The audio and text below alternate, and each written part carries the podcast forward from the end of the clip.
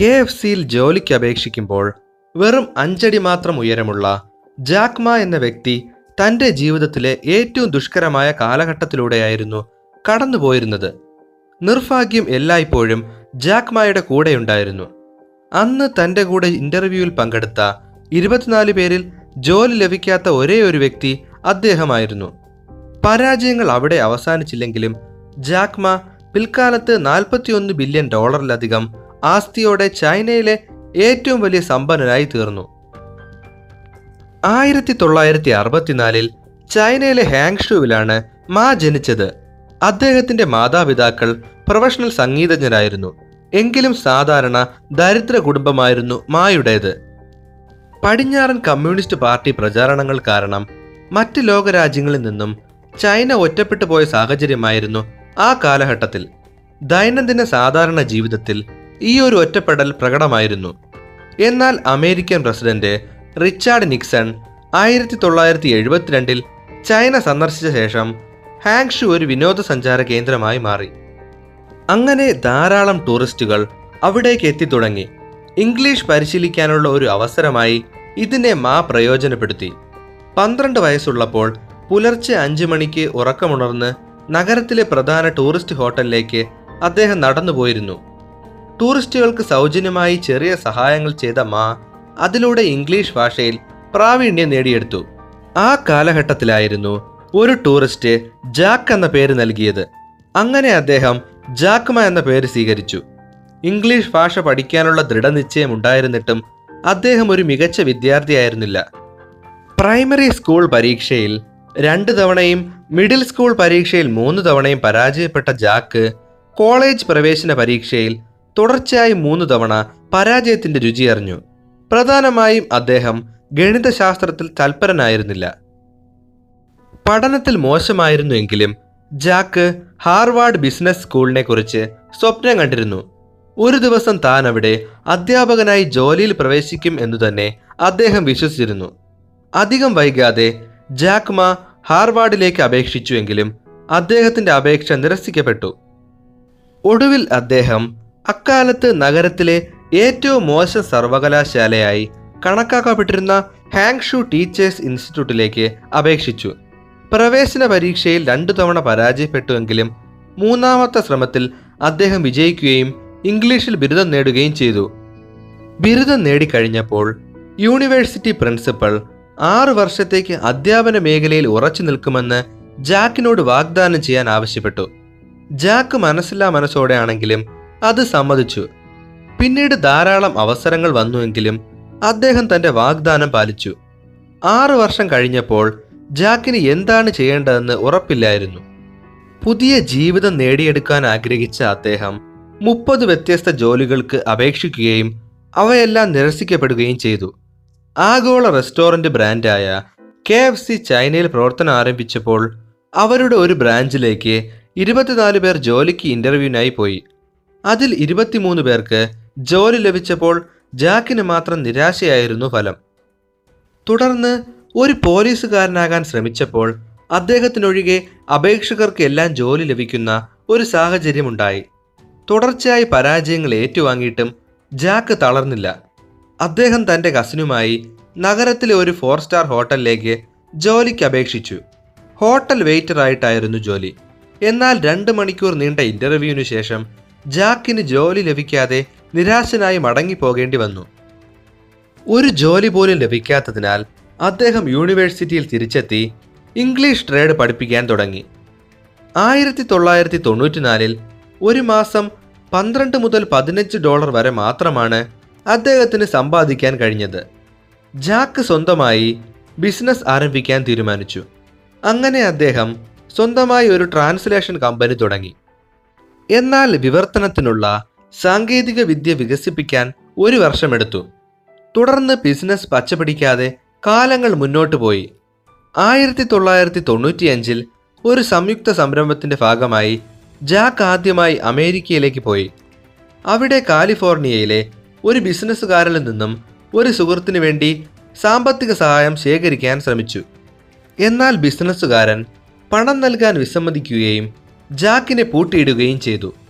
ഒരു ഘട്ടത്തിൽ തോക്കുപയോഗിച്ച് ഭീഷണിപ്പെടുത്തുക പോലും ചെയ്തു. കുറച്ച് ദിവസങ്ങൾക്ക് ശേഷം തന്റെ സാധനങ്ങളെല്ലാം ഉപേക്ഷിച്ച് ജാക്ക് ലാസ് വേഗാസിലേക്ക് പോയി. അവിടുത്തെ കസിനോകളിൽ ചൂതാട്ടത്തിൽ തന്റെ ഭാഗ്യം പരീക്ഷിക്കാൻ അദ്ദേഹം തീരുമാനിച്ചു. ഇത്തവണ ഭാഗ്യം ജാക്കിന്റെ ഒപ്പം ഉണ്ടായിരുന്നു. ചൂതാട്ടത്തിൽ നിന്നും അറുന്നൂറ് ഡോളർ അദ്ദേഹത്തിന് ലഭിച്ചു. അവിടെ നിന്നും സിയാറ്റിലേക്ക് വിമാന ടിക്കറ്റ് വാങ്ങാൻ അദ്ദേഹം ആ പണം ഉപയോഗിച്ചു. സിയാറ്റിലിൽ ജാക്ക് ഒരു സുഹൃത്തിനെ സന്ദർശിക്കുന്ന അവസരത്തിൽ മേശപ്പുറത്ത് ഒരു സ്ക്രീനോട് കൂടിയ ചാരനിറത്തിലുള്ള ഒരു പെട്ടി ശ്രദ്ധിക്കുകയുണ്ടായി. അത് എന്താണെന്ന് ജാക്കിന് മനസ്സിലായിരുന്നില്ല. എന്നാൽ അത് ഒരു കമ്പ്യൂട്ടറാണെന്ന് അദ്ദേഹത്തിന്റെ സുഹൃത്തുക്കൾ മനസ്സിലാക്കി കൊടുത്തു. ആ സമയത്ത് ചൈനയിൽ കമ്പ്യൂട്ടർ ഇന്റർനെറ്റ് സൗകര്യങ്ങൾ വളരെ കുറവായിരുന്നു. അക്കാലത്ത് ലോകത്ത് വളരെ കുറച്ച് ആളുകൾക്ക് മാത്രമേ ഇന്റർനെറ്റ് പരിചിതമായിരുന്നുള്ളൂ. ഇന്റർനെറ്റ് ലോകത്തെ അനന്ത സാധ്യതകൾ കുറച്ചു പേർക്ക് മാത്രമേ മനസ്സിലായിരുന്നുള്ളൂ. പക്ഷെ ജാക്ക് ഈ അവസരം ഉപയോഗപ്പെടുത്താൻ തീരുമാനിച്ചു. തിരികെ വീട്ടിലെത്തിയ അദ്ദേഹം തന്റെ മുപ്പതാമത്തെ വയസ്സിൽ പുതിയൊരു കമ്പനി ആരംഭിച്ചു. കമ്പ്യൂട്ടറിനെ കുറിച്ച് യാതൊന്നും അറിയാതെയായിരുന്നു ജാക്കിന്റെ ഈ തീരുമാനം. ജാക്കും ഭാര്യയും ഒരു സുഹൃത്തും ചേർന്നാണ് ബിസിനസ് ആരംഭിച്ചത് അവരുടെ ആകെ നിക്ഷേപം ആയിരം ഡോളറായിരുന്നു മറ്റ് ബിസിനസ്സുകൾക്കായി ഒരു ഓൺലൈൻ ഡയറക്ടറി ആയിരുന്നു ജാക്കിന്റെ പുതിയ കമ്പനി. ചൈന പേജുകൾ എന്ന് പേരിട്ടിരുന്ന ഈ സൈറ്റ് പെട്ടെന്ന് തന്നെ പരാജയപ്പെട്ടു. ഒരു പേജിൽ നിന്നും അടുത്ത പേജ് ലോഡ് ചെയ്യാൻ ഏകദേശം മൂന്നര മണിക്കൂർ വരെ ഡയലപ്പ് കണക്ഷനിൽ സമയം വേണ്ടി വന്നു. അടുത്ത കുറച്ച് വർഷങ്ങൾ ജാക്കിന് കടുത്ത സാമ്പത്തിക പ്രതിസന്ധിയുടെ ദിവസങ്ങളായിരുന്നു. എങ്കിലും അദ്ദേഹം തന്റെ പോരാട്ടം തുടർന്നു. ജാക്ക് ഒരു ബാങ്കിൽ നിന്ന് മൂവായിരം ഡോളർ വായ്പ വാങ്ങാൻ ശ്രമിച്ചുവെങ്കിലും ബാങ്ക് നൽകാൻ തയ്യാറായില്ല. അതിനാൽ അദ്ദേഹത്തിന് തന്റെ സുഹൃത്തുക്കളിൽ നിന്നും കടം വാങ്ങേണ്ടി വന്നു. അവരിൽ ചിലർ ജാക്കിന്റെ പ്രവർത്തനത്തിൽ സംശയാലുക്കളായിരുന്നു. ജാക്ക് ഒരു നുണ പറയുകയാണെന്ന് അവർ വിശ്വസിച്ചു. അതിനുള്ള കാരണം ആയിരത്തി തൊള്ളായിരത്തി തൊണ്ണൂറ്റിയാറിൽ ഇന്റർനെറ്റ് എന്ന് വിളിക്കുന്ന അത്തരമൊരു നെറ്റ്വർക്ക് അവർക്ക് പരിചയമില്ലായിരുന്നു. എന്നാൽ ആ വർഷം തന്നെ ചൈന തങ്ങളുടെ രാജ്യത്ത് ഇന്റർനെറ്റിന് പ്രവേശനം നൽകാൻ തീരുമാനിച്ചു. അതോടെ ജാക്കിന്റെ പ്രയത്നങ്ങൾക്ക് അർത്ഥമുണ്ടാവാൻ തുടങ്ങി. ഇന്റർനെറ്റ് ഡയറക്ടറിയുടെ പരാജയത്തിന് ശേഷം പതിനെട്ട് സുഹൃത്തുക്കളിൽ നിന്ന് അറുപതിനായിരം ഡോളർ സമാഹരിച്ച ജാക്ക് ചെറുകിട ബിസിനസ്സുകൾക്കായി ഒരു ഇ കൊമേഴ്സ് വെബ്സൈറ്റ് നിർമ്മിച്ചു. അക്കാലത്ത് അമേരിക്കക്കാർ വൻകിട ബിസിനസ്സുകളിൽ ശ്രദ്ധ കേന്ദ്രീകരിച്ചിരുന്നുവെങ്കിലും അത് ചൈനയിൽ പ്രായോഗികമായിരുന്നില്ല. ചൈനയിൽ കൂടുതലും ചെറുകിട ബിസിനസ്സുകളായിരുന്നു ഉണ്ടായിരുന്നത്. ജാക്ക് തന്റെ വെബ്സൈറ്റിന് ആലിബാബ എന്ന് പേര് നൽകി. ആയിരത്തി ഒന്ന് രാത്രികൾ എന്ന കഥയിൽ അബദ്ധത്തിൽ നിധി കണ്ടെത്തുന്ന ഒരു പാവപ്പെട്ട മരപ്പണിക്കാരനായിരുന്നു ആലിബാബ. ജാക്ക് നിരവധി പ്രതിസന്ധികളെ നേരിട്ടു. ചെറുകിട ബിസിനസ്സുകളിൽ ഭൂരിഭാഗവും സാധാരണക്കാർ നടത്തുന്ന ഷോപ്പുകളായിരുന്നു. അവർക്ക് മിഡിൽ സ്കൂളിനപ്പുറം വിദ്യാഭ്യാസമില്ലായിരുന്നു.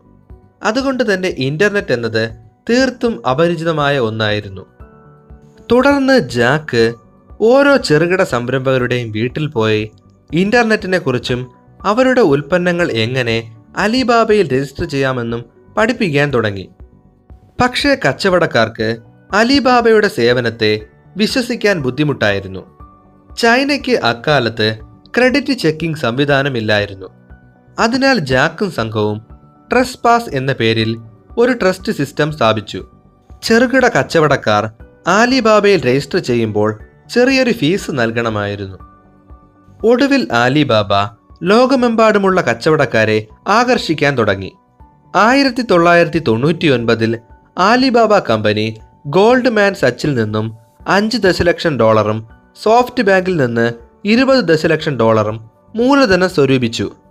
എങ്കിലും കമ്പനി ആദ്യത്തെ മൂന്ന് വർഷങ്ങളിൽ ഒരു ലാഭവും ഉണ്ടാക്കിയില്ല. രണ്ടായിരത്തിന്റെ തുടക്കത്തിൽ ഡോട്ട് കോം സെർവറുകൾ സാമ്പത്തികമായി തകർന്നതോടെ അലിബാബയുടെ നിലനിൽപ്പും ചോദ്യം ചെയ്യപ്പെട്ടു.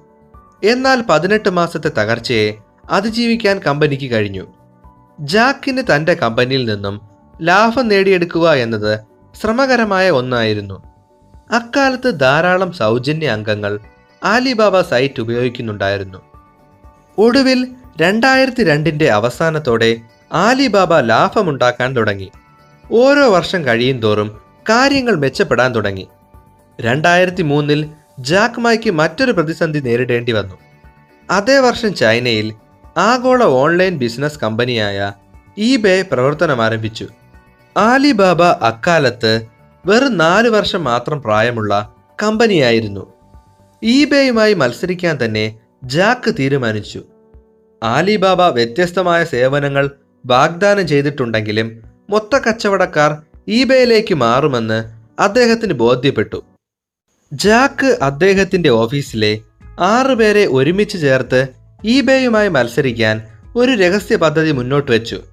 ജാക്കും സംഘവും രണ്ടായിരത്തി മൂന്നിൽ രഹസ്യമായി താവോ ബാവോ എന്ന പേരിൽ മറ്റൊരു ഓൺലൈൻ സൈറ്റ് സ്ഥാപിച്ചു. താവോ ബാവോ എന്ന വാക്കിനർത്ഥം നിധി തിരയുന്നു എന്നാണ്. ജാക്കിന്റെ ടീം എല്ലായ്പ്പോഴും അദ്ദേഹത്തിൽ വിശ്വാസം അർപ്പിച്ചിരുന്നു ഈബേയും താവോ ബാവോയും തമ്മിലുള്ള പോരാട്ടം ചൈനയിലെ ഏറ്റവും വലിയ ഇ കൊമേഴ്സ് പ്രശ്നങ്ങളിലൊന്നിലേക്ക് വഴിതെളിച്ചു. ചൈനയിലെ ഭൂരിഭാഗം ആളുകൾക്കും ക്രെഡിറ്റ് കാർഡുകൾ ഇല്ലായിരുന്നു. അതിനാൽ ബിസിനസ് ഇടപാടുകൾ പൂർണമായി നേരിട്ടായിരുന്നു നടന്നിരുന്നത്. ഇത് മനസ്സിലാക്കിയ ജാക്ക് അലിപേ എന്ന പേരിൽ ഒരു ഓൺലൈൻ പേയ്മെന്റ് സംവിധാനം ആരംഭിച്ചു. ഉൽപ്പന്നങ്ങൾ വിതരണക്കാർ വിതരണം ചെയ്യുന്നതും സാധനങ്ങൾ ലഭിച്ച ശേഷം പേയ്മെന്റുകൾ ഉറപ്പാക്കുന്നതും അലിപേയിലൂടെ ലളിതമാക്കിയതോടെ അലിബാബയ്ക്ക് അവരുടെ ഉപയോക്താക്കളെ നിലനിർത്താൻ സാധിച്ചു.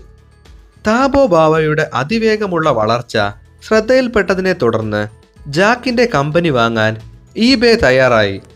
എന്നാൽ ഈബേയുടെ വാഗ്ദാനം നിരസിച്ച ജാക്ക് പകരം യാഹുവുമായി ചരിത്രപരമായ കരാർ ഉണ്ടാക്കി. അലിബാബയിലെ നാൽപ്പത് ശതമാനം ഓഹരിക്ക് പകരമായി യാഹു ഒരു ബില്യൺ ഡോളർ നിക്ഷേപിച്ചു. രണ്ടായിരത്തി ആറായപ്പോഴേക്കും ചൈനയിൽ തങ്ങളുടെ ബിസിനസ് അവസാനിപ്പിക്കുകയാണെന്ന് ഈബേ പ്രഖ്യാപിച്ചു. ഒടുവിൽ ജാക്ക് തന്റെ ഏറ്റവും വലിയ വെല്ലുവിളികളിലൊന്നിനെ മറികടന്നു. തുടർന്നുള്ള വർഷങ്ങളിൽ ആലിബാബയുടെ വളർച്ച അവിശ്വസനീയമായിരുന്നു. രണ്ടായിരത്തി പതിനാലായപ്പോഴേക്കും കമ്പനിക്ക് ഇരുന്നൂറ് ദശലക്ഷത്തിലധികം സജീവ ഉപഭോക്താക്കൾ ഉണ്ടായിരുന്നു തുടർന്ന് ജാക്ക് തന്റെ കമ്പനിയെ ഹോങ്കോങ് സ്റ്റോക്ക് എക്സ്ചേഞ്ചിൽ ലിസ്റ്റ് ചെയ്യാൻ തീരുമാനിച്ചെങ്കിലും അവർ അദ്ദേഹത്തെ നിരസിച്ചു. തുടർന്ന് അദ്ദേഹം ന്യൂയോർക്ക് സ്റ്റോക്ക് എക്സ്ചേഞ്ചിൽ തന്റെ കമ്പനിയെ ലിസ്റ്റ് ചെയ്തു. ഈ നീക്കം ആലിബാബയെ കൂടുതൽ ലാഭകരമാകാൻ സഹായകരമായി. ഇരുപത്തിയഞ്ച് ബില്യൺ ഡോളറോടെ അമേരിക്കൻ ചരിത്രത്തിലെ ഏറ്റവും വലിയ സ്റ്റോക്ക് എക്സ്ചേഞ്ച് ലിസ്റ്റിംഗ് ആയി ചരിത്രം സൃഷ്ടിച്ചു. അഞ്ച് വർഷങ്ങൾക്ക് ശേഷം ആലിബാബ ആമസോണിനെയും ചൈനയിൽ പരാജയപ്പെടുത്തി. ഉപയോക്താക്കൾക്ക് സൗജന്യ ഓർഡറുകൾ പോലുള്ള ഓഫറുകൾ നൽകിയിരുന്ന ആലിബാബയോട് പിടിച്ചു നിൽക്കാൻ കഴിയാതെ ചൈനീസ് ആഭ്യന്തര ഇ കൊമേഴ്സ് ബിസിനസ് നിർത്തലാക്കുകയാണെന്ന് ആമസോൺ പ്രഖ്യാപിച്ചു. ചുരുക്കി പറഞ്ഞാൽ ആലിബാബ എന്ന ചൈനയിലെ വൻ ഇ കൊമേഴ്സ് ഭീമനുമായി. ഇനി അവർ ഒരു മത്സരത്തിന് തയ്യാറല്ല.